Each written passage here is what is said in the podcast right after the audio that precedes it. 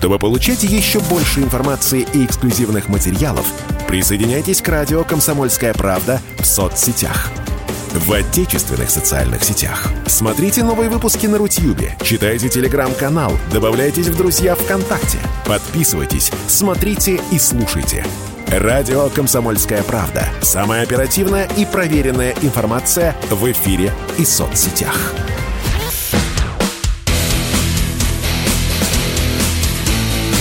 Программа с непримиримой позицией. Утренний Мардан.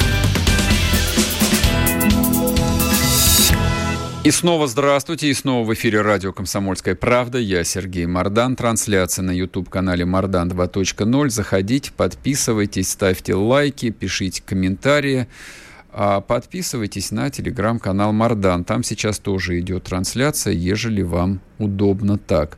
К нам присоединяется Андрей Викторович Гурулев, депутат Государственной Думы и генерал-лейтенант запаса. В этот раз я не ошибся. Не ошибся. Андрей Викторович, да, душевно рад поприветствовать. Ну, давайте поговорим вот про всякие военные истории. Переполняет людей вопрос, ну, по происходящему в Черном море. Коротко напомню, значит, вчера украинская армия потопила нефтеперерабатывающую платформу. Сегодня, как они с ночи заявляли, они нанесли, по их словам, успешный удар по острову Змеиный. Ну, наш Минобороны это опровергает. Ну, как бы это все нужно рассматривать в одном контексте. То есть продолжается война в Черном море. Такая вот не морская, то есть не корабли стреляют друг друга из орудий главного калибра. Но как бы от этого не легче. Вот скажите, пожалуйста, как Россия, по идее, должна была бы на это реагировать? Давайте мы попробуем разобрать саму ситуацию, которая сейчас случилась в Черном море. Понятно, что остров Змеиный – это ключевая точка, которая контролирует все морские пути подхода, в том числе в порты Одессы и Николаев. И его удержание – это ключевая и важная задача, которая сейчас стоит перед вооруженными силами, они ее выполняют. Что происходило у нас на Змеином? Мы прекрасно помним, что была попытка атаки Змеиного, причем тот гарнизон, который там находился, довольно-таки достойно на это дело ответил. Да, там были проблемы, но тем не менее очень приличное количество украинских военнослужащих просто ушли в небытие, причем и до сих пор многих выловить не могут. И остров Змеиный удержан. После этого сделали выводы. Нарастили противовоздушную оборону, усилили сам остров, усилили гарнизон. И буквально там, позавчера, по-моему, вот, была предпринята очередная попытка. Значит, 3 попытки было всего, правильно, да? Вот. Сейчас очередная попытка была овладеть островом Змеиный, причем та система, которую наши вооруженные силы создали, там и панциря, и туры, и другие огневые средства, которые в наличии имеются.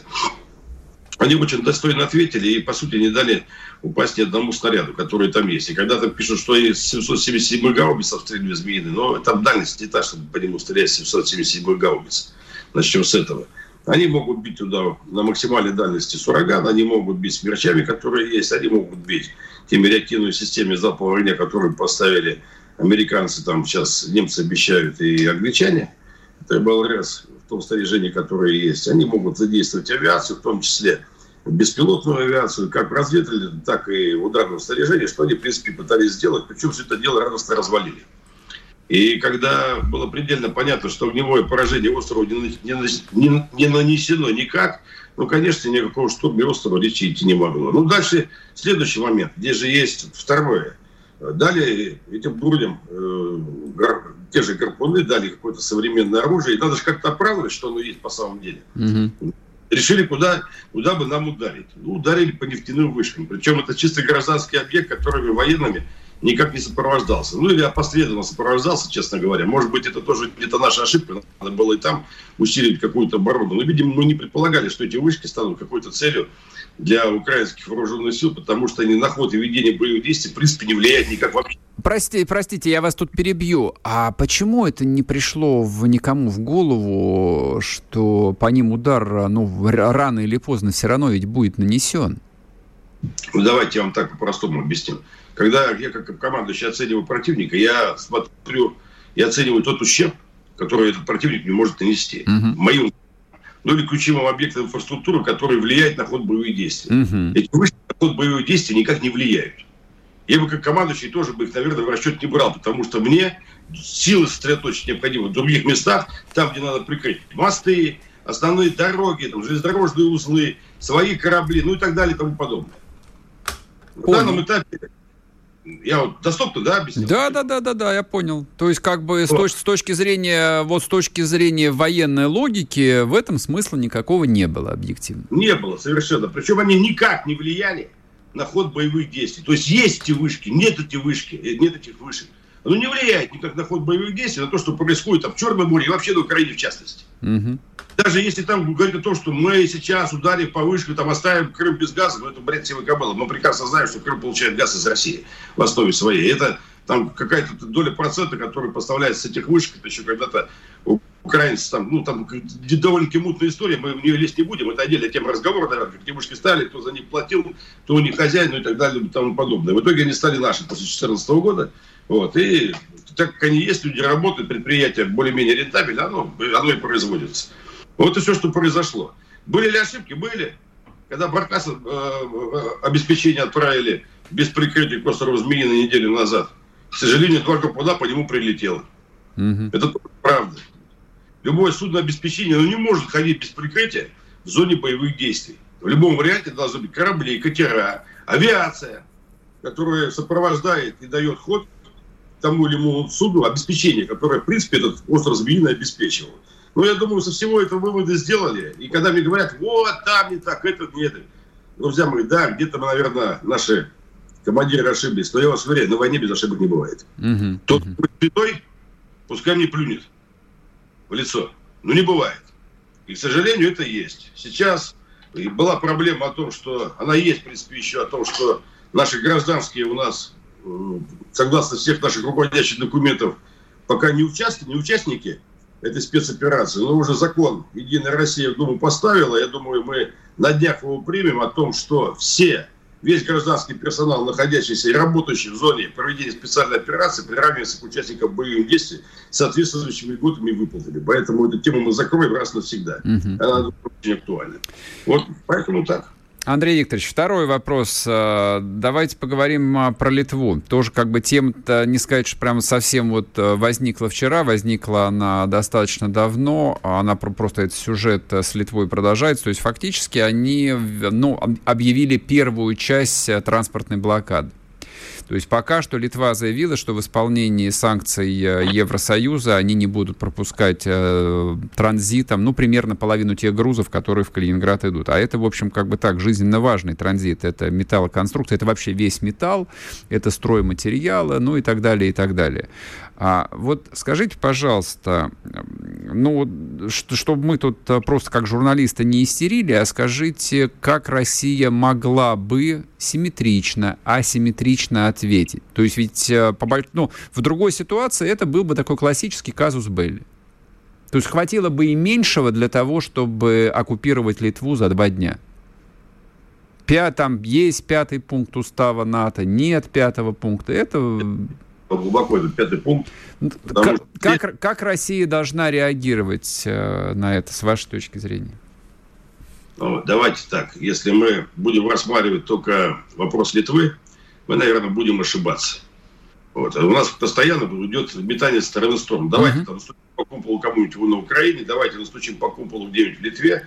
А ведь это все звенья одной цепи, которая происходит не только от Евросоюза, а так как Евросоюз по сути, сейчас является колонией Соединенных Штатов Америки, так по-простому говорить, то все нити ведут туда. И разговаривать надо оттуда. Mm-hmm. Вот. Если брать чисто, есть же экономические, или военные меры, и невоенные, давайте так назовем, да? То, что касается военных мер, давайте, как человек военный, могу сказать буквально следующее. Так как у нас довольно-таки очень приличная, боеспособная группировка в Калининградской области, я думаю, что такая же группировка должна встать на границе с обратной стороны, со стороны Беларуси. Она должна быть создана, она должна подойти, и должно быть четко показано наше намерение о том, что если дальше все это будет продолжаться, Сувалкинский коридор будет реализован. Этого не надо бояться. Все эти вопли про 5-й пункт, это все тоже из мира фантастики. Мы сейчас прекрасно понимаем, что международное право влияет его не существует. Угу. То есть те правила, которые Штаты и его сателлиты написали, в принципе, для всех, они же сами их и нарушают, потому что им так выгодно. Коль такая ситуация сложилась, поэтому заморачиваться на какие-то договоры, устные, письменные, на любые, хоть на бересте, без толку.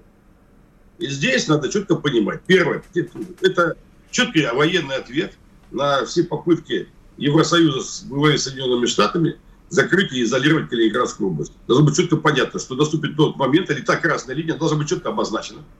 Когда будет нанесен удар, и Сувалкинский коридор будет проложен. А может быть и Сувалкинский коридор. Может быть, Вильнюс станет видно. И может быть будет какая-то Прибалтийская область, и так далее, и тому подобное. Причем это надо обозначить, и этого надо не стесняться. Должно быть четко обозначено. И в случае угрозы реализовано то, что касается невоенных мер. Вот. Мне там сейчас говорят, вот они там получают электроэнергию, мы там отключим газ, если они не купят лотерейные билеты, да? Но это все не фантастики. Вот. Мы, конечно, им отключим газ, но так как вот эти три шапки прибалтийские, которые, по сути, являются иждивенцами Евросоюза, они будут получать столько денег, чтобы они в полной мере гавкали на Россию. Угу. В этом ничего не изменится. То есть надо элементарно просто поставить крайне неудобное положение ключевые стороны Евросоюза, которые напрямую взаимодействуют со своим хозяином по ту сторону океана. Тут я вас... На одну минутку уйдем на новости, вернемся и продолжим. Андрей Гурулев, депутат Госдумы. sportkp.ru. О спорте, как о жизни.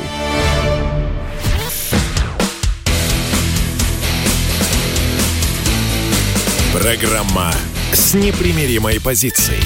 Утренний Мардан. И снова здравствуйте, и снова в эфире радио «Комсомольская правда» и Андрей Гурулев, член Комитета по обороне Государственной Думы, генерал-лейтенант запаса. Андрей Викторович. Народ тут спрашивает. Вот мы закончили на том, что вы предложили, так сказать, страны-кураторы, страны, принимающие решения, поддерживающие вот этих прибалтийских лимитрофов, поставить в крайне неудобное положение. Разъясните, пожалуйста, это что такое? Давайте попробуем разъяснить. Первый дипломатический путь. У нас неплохо получается. Мы довольно-таки неплохо взаимодействуем с равной Юго-Восточной Азией. Мы очень неплохо взаимодействуем сейчас даже с Саудовской Аравией, с другими странами арабского мира, с Африкой. И когда мы говорим о том, что Европа, она очень целая, мы немножко лукаем. Она целая до тех пор, пока в известном месте гореть не начнет. Угу. Что имею в виду? Первое, самое главное. Конечно, это вопрос... выживание Западной Европы от тех энергоносителей, которые поставляются со всех сторон. Нам же не только Россия, правда? Вот. Это дипломатический путь. Второй путь – это американский, так называемый. Создание зон нестабильности в тех регионах, которые, по сути, в этих углеводородах завязаны. Ведь может быть разный вариант. Поддержка одного государства другому, организации очередного демократического национально-освободительного движения, поддержка очень демократичных, замученных Соединенными Штатами Америки, угнетенных сомалийских пиратов, ну и так далее и тому подобное. Техническая авария какой-нибудь баркаса довольно-таки серьезного, которого надо будет месяц выковыривать в Суэцком канале. И таких вариантов, давайте я дальше не буду продолжать, иначе меня послушают. И у меня мысли столько, что у них там волосы последние. У этого Джонсона и так, он так лохматый, у него вообще дымом станут. Причем все эти меры довольно-таки... Хотите еще один совет? Тут мне слушатель просто написал, прошу прощения, перебиваю вас. Значит, там же жара какая-то адская совершенно в Европе в этом году. Вот просто вот жарко. Пожары случаются иногда, поля горят, леса горят. Согласен полностью. Все средства хороши. Причем, я так предполагаю, что вся эта развязка у нас будет где-то к ноябрю месяцу. Я далек от мысли, что наше высшее военно-политическое руководство эти моменты не прорабатывает. Все это прорабатывается. Вот. Очень хорошо прорабатывается. Поэтому, если вы заметили, мы так уверенно себя чувствуем. Это правда. Вот я тоже как бы это ощущение в какой-то момент словил, то есть и после выступления и Путина, и, в принципе, формат официальных заявлений, то есть к ним много претензий, там мы постоянно об этом говорим, что, в общем, информационную войну, в общем, так не ведут, конечно, но вот то, что российская власть чувствует абсолютную уверенность и силу за собой, и тут, в общем, как бы это бросается в глаза. Вот еще что хотелось бы проговорить. Турки начали разговор о возможности выхода из НАТО, а в другой ситуации там мы бы на это и не обратили бы внимания, сказали бы, ну, Эрдоган пытается, в общем, отжать какие-то очередные бенефиты, но, во-первых, ситуация, она же крутится вокруг Швеции и Финляндии, там не будем про это забывать, а плюс, как мне представляется, турецкие политические элиты, несколько обижены предоставлением, почти что завтра будет объявлено официально, предоставлением кандидатского статуса Украине. То есть турок уже почти 40 лет мытарят в передней, говорят, подождите, вы пока еще недостаточно отмылись для того, чтобы с белыми людьми в одном помещении сидеть. Как вы думаете, вот чисто теоретически, в какой-то момент Турция может выйти из системы НАТО или нет? Они что-то имеют действительно от участия в этом военном блоке сейчас? Или, в общем, это все где-то осталось в 50-х годах? Еще как имеют. Объясните. Имеют в минусе. В минусе? В минусе, конечно. Идет глобальное сдерживание Турции в рамках блока НАТО.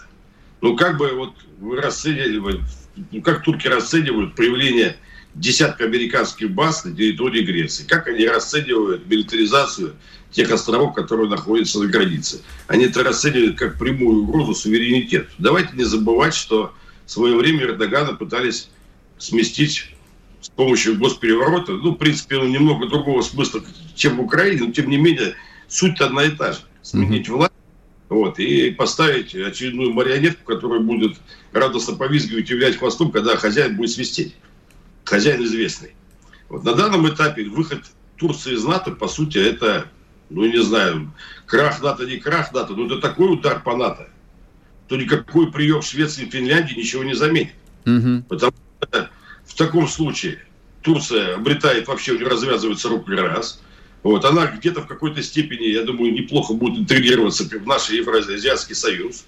Она точно где-то рядом будет стоять Шанхайской организации сотрудничества. Она точно будет проводить свою политику, предельно плевав на Евросоюз, на их там все эти заморочки. И самое-то главное, вы не забывайте, что военные базы НАТО на территории Турции, если они оттуда исчезнут, для нас это будет вообще величайший момент, я могу вам показать. Это у нас весь южный фланг, в общем, как бы... Южный фланг, будет, что на базе Инджирлик находится ядерное оружие. Поэтому... Я думаю, что все-таки американцы, какие бы сейчас не профессионалы, так мягко скажем, не стояли у власти, на такой радикальный шаг они пойдут. У них будет два варианта. Первое, или как-то с Турцией договориться, или второе, устроить очередной госпереворот, к чему, в принципе, Турции надо готовиться. А с вашей точки зрения, исторически такие очень нервные отношения между Турцией и Грецией, Россия может там бензинчику плескануть ни хрен нет? А то греки же, в общем, себя, я бы сказал бы так, не вполне лояльно ведут по отношению к России. Точнее так, они ведут себя по отношению к России так же, как ведут себя болгары. Как такие, в общем, классические предатели. Но за весь болгарский народ я бы, может быть, не стал говорить. Это у них нет такой ситуации, к примеру, как там в Польше. Что, подождите, к полякам вопросов нет.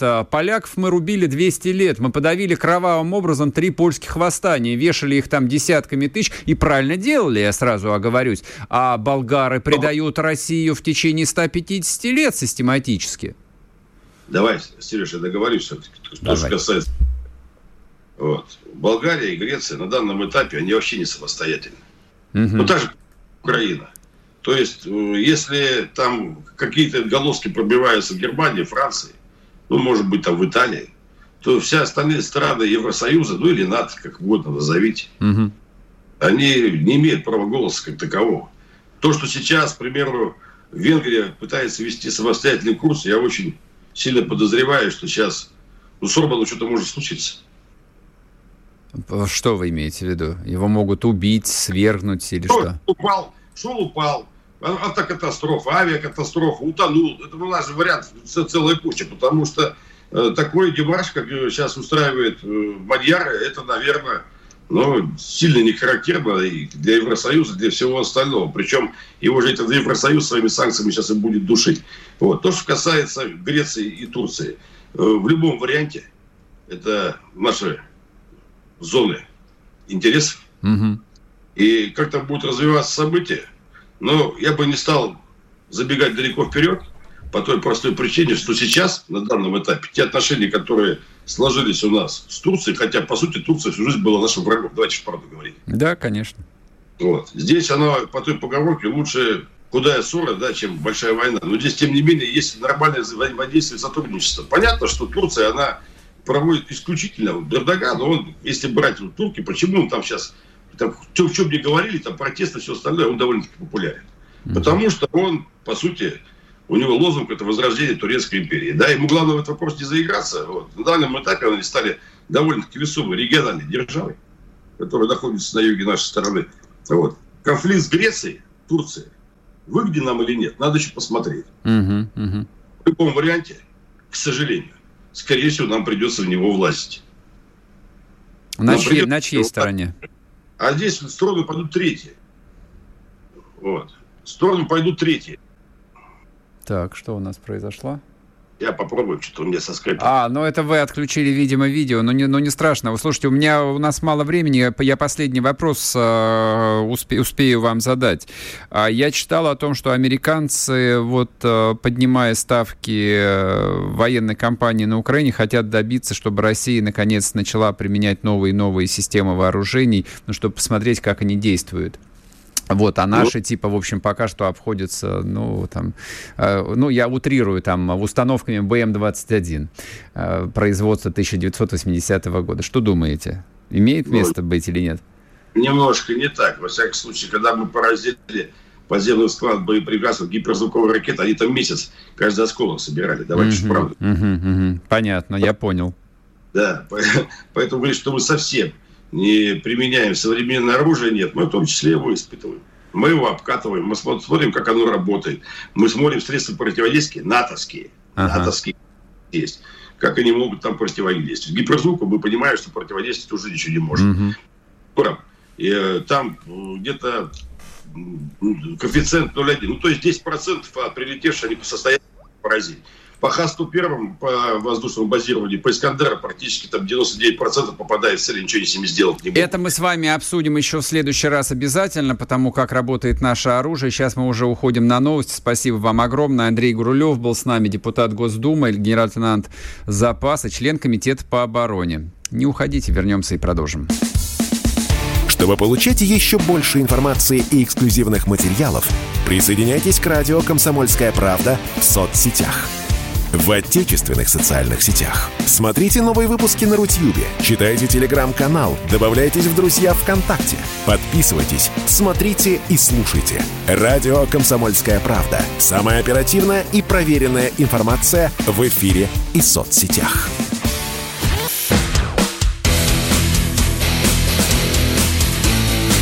Программа с непримиримой позицией. Утренний Мардан. И снова здравствуйте, и снова в эфире радио «Комсомольская правда». Я Сергей Мардан. Смотрите трансляцию на YouTube-канале «Мардан 2.0» и подписывайтесь обязательно. Ставьте лайки, пишите комментарии, подписывайтесь на телеграм-канал «Мардан». Вчера я там мало писал, сегодня, в общем, времени будет больше, поэтому будет что вам почитать. Старик Байден сделал очередное...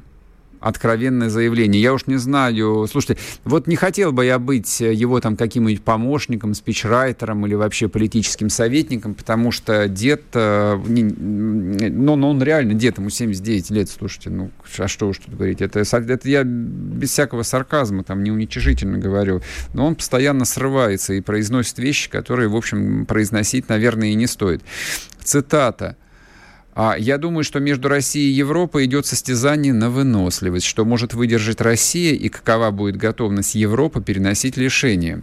Очень симптоматичная вещь. Мы сегодня это, я думаю, подробно обсудим, потому что, я там мельком упоминал вот этот тезис и вчера, и позавчера о том, что Америка, как мне представляется, пытается, так сказать, отойти чуточку в сторонку теперь. То есть они бардак устроили, в общем, войну организовали, всех в нее втянули, а теперь нужно с минимальными потерями, уйти к себе на континент и заниматься там своей экономикой. Вопрос, получится или нет. И тут же вдогонку министр экономики ФРГ Роберт Хабек вчера заявил, что прекращение поставок газа по газопроводу «Северный поток» является, дальше цитата, «нападением, экономическим нападением на нас». Ну и, соответственно, глава Еврокомиссии, женщина-гинеколог Урсула фон дер Ляйен, гинеколог — это она по профессии, кстати, по своей основной, предложила европейцам понизить на 2 градуса температуру отопления в своих домах и отказаться от газа из «Северного потока». Но отказываться не надо, газа и так из «Северного потока» нет. В общем, к чему все эти новости? Все эти новости к тому, что конфликт между Россией и Западом действительно незаметным образом перескочил на новенькую ступеньку. Мы тут месяца 3 задавали гневные риторические вопросы в контексте «доколе?», почему Россия молчит, почему Россия ничего не делает, не наносит удары по центрам принятия решений. Я бы сказал так, это и есть тот самый удар, один из тех самых ударов по одному из центров принятия решений. То есть, видимо, энергетическая блокада Европы, пока что в лайтовой форме, уже объявлена. А может быть, я и являюсь историческим оптимистом. Сейчас мы выясним этот вопрос, поговорим с Александром Фроловым, заместителем генерального директора Института национальной энергетики. Александр Сергеевич, здрасте. Здравствуйте. Так что это? Экономическое нападение на Германию, остановка работы «Северного потока-1» или нет? Вы знаете, вы сейчас процитировали человека, который на полном серьезе говорил немцам, что надо пересаживаться на велосипеды, потому что это злит Путина. Поэтому его слова... Я предлагаю посмотреть на этого посетителя Октоберфестов и... пожалеть Германию. Я лично предлагаю пожалеть Германию, которой достались такие замечательные руководители. С другой стороны, их выбрали. Они же не из ниоткуда взялись, их выбрали. А почему он это сказал? На мой взгляд, он это сказал по достаточно банальной причине. Виноваты не мы. Это не мы дураки. Это не мы не продумали. Это не на нас, не злитесь на нас, немцы, это на нас напал злой Путин. Это не мы, профнепригодные, но дорвались до власти и теперь не знаем, что с ней делать. Нет. Это злая Россия вредит тебе, простой немецкий обыватель. Правда, вредит она тебе почему-то уже целый год, просто измываясь над тобой, над Азией, над Соединенными Штатами Америки. Мировой энергетический кризис начался примерно год назад. Примерно год назад стали расти цены на газ, стали расти цены на уголь, на электроэнергию в отдельных регионах мира. Кстати, этот регион мира – это, в первую очередь, Европейский Союз и прочее. И уже с сентября прошлого года начали обвинять, что это, понимаете, Российская Федерация. Обвинять где? Обвинять в Европе. Поэтому еще, знаете, февральских событий не было, а Россия уже была виновата. Она уже недостаточно помогала Европе, она уже на нее нападала. Почему это делалось? По той же причине. Виноваты не мы, это не мы не продумали энергетическую стратегию, по которой развиваем нашу газовую сферу и электроэнергетику. Это не мы принимаем неверные решения. Это злой враг зарубежный. Вон, посмотрите на карту, вон он какой большой, а у него еще и газ, и он нам его поставляет. Это он над нами измывается, это виноваты не мы. Так что, население, пожалуйста, не задавай глупых вопросов. Мы тебе сказали, кто виноват. И, к сожалению, для этих людей повторять, кто виноват, приходится часто. Что касается «Северного потока», вы знаете, я вижу противоречие некоторое. Если это...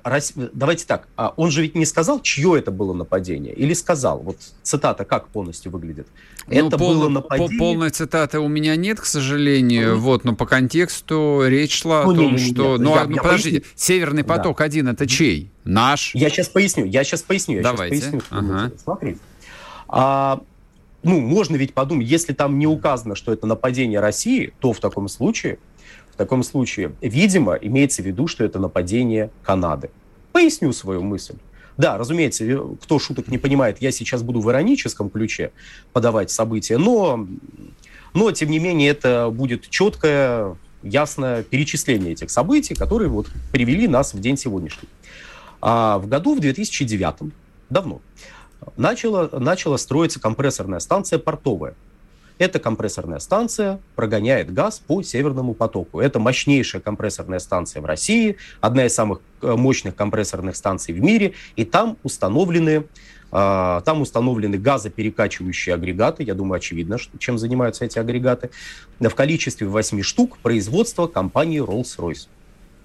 Производство компании Rolls-Royce было расположено в городе Монреаль в Канаде. А потом, через некоторое время, это производство было куплено Siemens. И теперь обслуживанием этих агрегатов занимается Siemens. Угу. Забегая вперед, скажу, на всех новых крупных компрессорных станциях стоят наши мощные газоперекачивающие агрегаты «Ладога», 32 мегаватта мощности. Просто у нас на момент начала строительства вот этой компрессорной станции таких агрегатов не было. Но на всех последующих, кстати, на Северном потоке 2, например, стоит «Ладога», на той компрессорной станции, по которая гонит газ по Турецкому потоку, тоже стоят эти ГПА. Ну, а тут Rolls-Royce, который надо обслуживать в Канаде, и обслуживает в Канаде компания Siemens, которой теперь принадлежат эти мощности. Ну, то есть ГПА снимается, отвозится, точнее, турбина там отвозится, она проходит необходимое обслуживание. Ну, я думаю, все владельцы автомобилей понимают, о чем речь. Всем приходится периодически приезжать на СТО, чтобы провести ТО. Вот, здесь примерно так же. А почему сейчас? Почему сейчас вдруг решили провести вот эти работы? Потому что обычно все ремонтные работы проводятся летом. Ну, по крайней мере, стараются проводить летом, потому что летом минимальный спрос на газ. И вы без особых проблем для ваших покупателей приостанавливаете или снижаете прокачку, или останавливаете ее полностью там, на неделю-две, и проводите все необходимые работы. Ну, а здесь ГПА требовал уже каких-то более серьезного ремонта, его отремонтировали, собрались везти обратно, а канадское руководство сказало: погодите, а у нас санкции против России. Вы куда ее везете, вот эту ГПАшечку? Вы собираетесь ее установить в Российской Федерации, чтобы качать газ? Нет, это нельзя. Мы санкции приняли. Но мы от России никак не зависим, поэтому мы приняли все возможные санкции, самые дурацкие, самые вот какие только придумали, все приняли. Ну а теперь ты, простая немецкая компания Siemens, маленькая, скромная, должна страдать. Компания Siemens попыталась решить эту проблему на своем уровне, не смогла. И теперь эту проблему на своем уровне решает руководство Германии. И вот тут у меня как раз возникает некое чувство противоречия. То есть, если имеет в виду вот этот замечательный посетитель Октоберфестов, что это Россия напала, то почему переговоры с Канадой ведутся? Или он имеет в виду, что на Германию напала Канада? Вы представляете, как интересно? Слушайте, есть, нет, я понимаю как бы политическую подоплеку, что нужно опять сказать, это не мы. Александр Сергеевич, я про другое хотел спросить. Да. Как бы нет, это понятно, что мы не виноваты, там это все Канада, ну а собственно...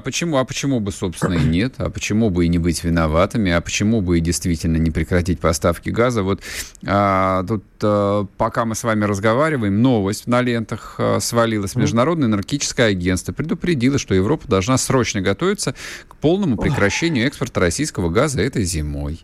Ну что, они тоже, что ли, идиоты? Да, нет.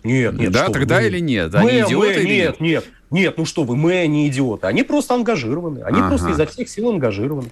Я когда говорил, что вот еще в сентябре прошлого года Россию стали обвинять в том, что в Европе растут цены на газ, то это кто делал? Это делал глава МЭА. Он, конечно, он написал заметку, в которой расписал, ну да, кризис имеет мировой характер, это связано с движениями на рынках, со спецификой ценообразования, но конкретно в Европе очень виновата Россия. Прям ай-яй-яй, как виновата Россия, конкретно «Газпром». Так что все нормально, это ангажированные, в текущей... Угу. Это, скажем так, это одно из ведомств, которые занимаются пропагандой в условиях войны. Мы сейчас уйдем с вами на минутку, перерыв на новости, вернемся и продолжим. Александр Фролов с нами на связи. Чтобы получать еще больше информации и эксклюзивных материалов, присоединяйтесь к радио «Комсомольская правда» в соцсетях. В отечественных социальных сетях. Смотрите новые выпуски на Рутьюбе, читайте телеграм-канал, добавляйтесь в друзья ВКонтакте, подписывайтесь, смотрите и слушайте. Радио «Комсомольская правда». Самая оперативная и проверенная информация в эфире и соцсетях.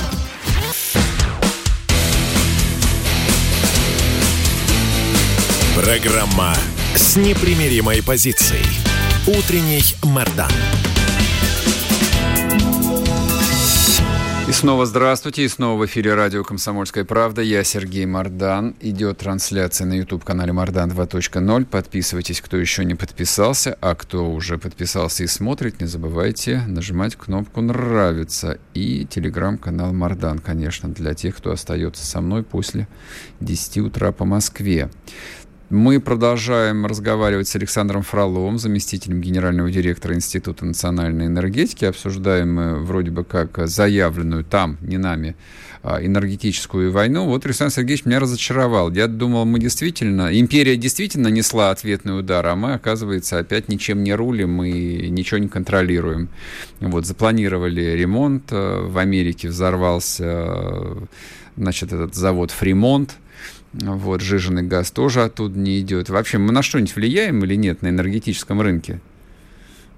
Мы много на что влияем на энергетическом рынке. Просто нам надо определиться с дефинициями, что вы считаете влиянием. Чтобы мы нажали на кнопку, и у них все остановилось? Да, нет. Да. А когда? Мы в ноябре ее нажмем или нет? Смотрите. Но мы же хотим, чтобы они все умерли или нет? Мы не хотим, чтобы все жили, чтобы все были богатыми, счастливыми и довольными. Другое дело, что они не хотят, чтобы все были богатыми и счастливыми. Они не хотят быть богатыми и счастливыми. Они хотят, чтобы они были богатыми и счастливыми. У них не очень получается сейчас. Наша политика в данном случае следующая, насколько я могу судить. Нам сейчас прекращать поставки того же газа в Европейский Союз нет никакого смысла. Просто вот в чем смысл? Хорошо, у них обрушится экономика. У нас рядом будет сосед крупный с обрушившейся экономикой, который будет создавать дополнительные проблемы. На данном этапе какого-то смысла это не будет иметь, хотя бы потому, что есть другой сосед, он далеко, сосед по планете, он дальше находится, и ему обвал той же Европы будет на руку. Зачем нам давать козыри этому второму соседу, который у нас за Атлантическим океаном сидит? С другой стороны, правда, он у нас за Тихим океаном, неважно, он у нас с разных сторон находится, этот второй сосед. И Европа, как показывают последние события, уже достаточно расставила себе капканов, чтобы начать гулять по этим капканам. То есть, пожалуйста, ситуация с Северным потоком – это что? Это как раз то, что они принимали, их партнеры принимали, не согласовав, не продумав, не попытавшись хоть какой-то логики эти все ограничения, в рамках какой-то логики эти ограничения выстроить. И теперь эти ограничения начинают бить по ним самим.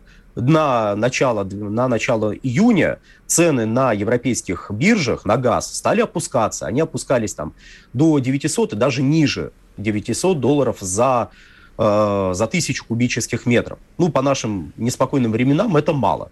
Кто бы год назад сказал, что $900 это мало, тому бы рассмеялись в лицо. Сейчас это мало. И хопа, происходит это событие с Северным потоком. И все, и цены начинают расти. Они достигли $1600, потом они снижались, сейчас они опять растут. А растут они во многом потому, что с 21 июня на ремонт встал турецкий поток, что несколько напрягло и без того напряженный европейский рынок. Опять же, мы это делаем просто в рамках расписания. Далее. Нажать на кнопку, и чтобы у них все остановилось, хорошо, мы нажмем на кнопку, у них все остановится, дальше что? Деньги, оружие и прочее... на наши соседние территории отправляют не только Европа. Как бы руками Европы каштаны из костра тут пытаются руками Европы просто каштаны горячие из костра доставать, но основное это воздействие, понятно, не европейцы оказывают, а то, что их руководство сейчас, несколько в той же парадигме работает, что ж, так бывает. Не надо подыгрывать тем, в интересах кого работает та же Урсула фон дер Ляйен. Я не говорю, что она, знаете, купленный человек. Не, вот так вот получается, что она работает вот в этом направлении, которое не нужно Европе, но которое нужно тем же Соединенным Штатам. По моему личному мнению, я, может быть, глубоко заблуждаюсь в этих обстоятельствах. Что касается энергетики в целом, и я прошу заметить, что сейчас те же американцы стали говорить а давайте мы введем потолок цен для российской нефти. И вы знаете, почему это звучит удивительно? Потому что, во-первых, идея о потолке цен прорабатывалась и в Европейском Союзе, но и США, и Великобритания, и Европейский Союз ввели эмбарго на российскую нефть и нефтепродукты. Штаты уже перестали покупать, Великобритания вот-вот перестанет или уже перестала, их статистика противоречива. А Европейский Союз перестанет покупать нефть в начале следующего года, в январе, а нефтепродукты в начале марта следующего года. А теперь они говорят о потолке цен. А что, эмбарго не работает? То есть если эмбарго работает так, как вы задумывали, если на мировом высококонкурентном рынке легко найти замену поставкам из Российской Федерации, это цитата из сообщения к пресс-релизу об эмбарго правительства Великобритании. Это вот они так сформулировали. И у меня возникает сомнение, что неужели на мировом высококонкурентном рынке замены не нашлось? Не нашлось желающих еще потаскать горячие каштаны из костра в пользу уже Европейского Союза. То есть таких желающих нет. И в пользу США нету желающих что-то потаскать. Это удивительное событие. То есть, понимаете, опять возвращаемся к тезису про гуляние по капканам. То есть, хорошо, против нас ввели еще в начале марта Соединенные Штаты эмбарго на покупку нашей нефти и нефтепродуктов. В конце апреля они прекратили покупать нашу нефть и нефтепродукты. Правда, американская пресса пишет о том, что все-таки покупки идут, просто через более хитрые схемы, и все равно Россия получает деньги от поставок. Давайте не поверим. Давайте не поверим им, что не идут наши поставки туда никак, никоим образом. И зададимся вопросом, а смогли ли Соединенные Штаты найти альтернативу? И по всему выходит, что нет. А у них выборы на носу. А выборы усложняются тем, что у них растут цены на моторное топливо. Притом, виновата ли в этом Россия? Нет. Цены на моторное топливо у них растут, собственно говоря, после пика кризиса 2020 года, когда цены упали, они с тех пор, собственно, и растут. Дорожает нефть, растут цены. 50% в этой цене, собственно говоря, цена нефти. Еще 25% дает нефтепереработка. 75% цены мы получаем. Плюс налоги, бывают налоги штатов, не суть. Самое главное, что средние показатели увеличиваются по мере роста цен. США пытаются что-то с этим сделать? Да. И они притом пытаются, с декабря прошлого года, они пытаются проводить интервенции нефтяные на мировом рынке, из своих стратегических резервов по 1 миллиону баррелей вбрасывают. Как-то мировой рынок не замечает этих вбросов. Он как-то берет эти 1 миллион баррелей, их уже нет, а цены продолжают расти. Да, конечно, они тут колеблются, в диапазоне между 100 и 125 долларами, но, тем не менее, общий показатель, если сравнивать с прошлогодним, он вырос. И население начинает недовольно бухтеть и серьезно. Как это так, господин президент? Почему у нас растут цены? Почему при Трампе было так, а при вас так? При том, что президент, в общем, к этому никакого отношения не имеет. Но он же не может сказать, а я ничем не управляю. А я не управляю экономикой, а я не управляю ценами на нефть, а я не управляю ценами на газ. Я ничем не управляю из того, что тебе, простой американец, нужно. Я тут просто так, говорящая голова, на велосипеде катаюсь, чтобы Путина позлить, видимо. Мне немецкие товарищи посоветовали. И получается, что повлиять они никак не могут, а надуть щечки надо, что мы влияем. А если не удается повлиять, надо найти виноватого. Кто виноват? Понятно, кто виноват. Это Российская Федерация своим невероятным коварством заставила США ввести эмбарго, и теперь США еще испытывают какие-то дополнительные проблемы. То есть мировой рынок нефти был предельно стабилен на фоне мирового энергетического кризиса. Еще раз, мировой энергетический кризис затронул вас газовую отрасль, затронул угольную отрасль, затронул электроэнергетику, а цены на нефть, были демонстрировали весьма умеренный рост, который, по сути, был просто восстановлением цен. Но после начала этого санкционного противостояния цены начали расти стремительно, потому что все боятся, что будет дефицит. И местами дефицит действительно возникает, усложняются и из-за этого перестраиваются логистические цепочки. Великобритания вместо того, чтобы получать нашу нефть и наше дизельное топливо, получает дизельное топливо, сделанное из российской нефти, из Индии, и так далее. То есть оказывается, что мир не так прост, и этот град на холме и его приближенные в действительности не град на холме, и приближенные начинают страдать от текущей ситуации и пытаются как-то из нее выкрутиться. То есть зачем нам еще их подталкивать, если они своими действиями сами загоняют себя в ловушки? То есть, еще раз, можно это воспринимать как, мы их сейчас шапками закидаем. Нет, друзья мои, это объективная статистика, которую мы можем проследить. Они вводят санкции, цены растут. Они вводят санкции, а у них падают поставки газа, потому что это они так сделали. Это не мы им прекратили поставлять газ, это их глупая политика к этому привела. Еще раз, могут ли они одуматься и перестроить свою политику хитрее, чтобы на нас давить и самим не страдать? Возможно, могут. Но пока они этого не делают. На данный момент, пока мы общаемся, они этого не делают. Они продолжают заниматься ерундой, которая будет по ним бить. А эти предложения, давайте мы на 2 градуса опустим, температуру, и тогда мы на 20 миллиардов кубов сократим потребление, это демонстрирует профнепригодность самой Урсулы фон дер Ляйен, которая не разбирается в тех вопросах, о которых она говорит. А почему она это говорит? Потому что об этом ей написало еще в марте Международное энергетическое агентство, которое на полном серьезе в своем плане отказа от российского газа упомянуло следующее. Там много глупостей было, но среди них 9 пункт. Всем советую ознакомиться. Достаточно сократить отопление на 1 градус, чтобы сэкономить 10 миллиардов кубических метров. Александр, спасибо. У нас заканчивается программа на сегодня. Александр Фролов был с нами, заместитель генерального директора Института национальной энергетики. Теперь, с энергетической блокадой все понятно. Ее не будет. И, можно даже не париться, они все сделают сами. И это хорошо, что хоть кто-то за нас будет работать. До завтра. Будьте вам здоровы. В то же самое время услышимся. Пока. Чтобы получать еще больше информации и эксклюзивных материалов, присоединяйтесь к радио «Комсомольская правда» в соцсетях. В отечественных социальных сетях. Смотрите новые выпуски на Рутьюбе, читайте телеграм-канал, добавляйтесь в друзья ВКонтакте, подписывайтесь, смотрите и слушайте. Радио «Комсомольская правда». Самая оперативная и проверенная информация в эфире и соцсетях.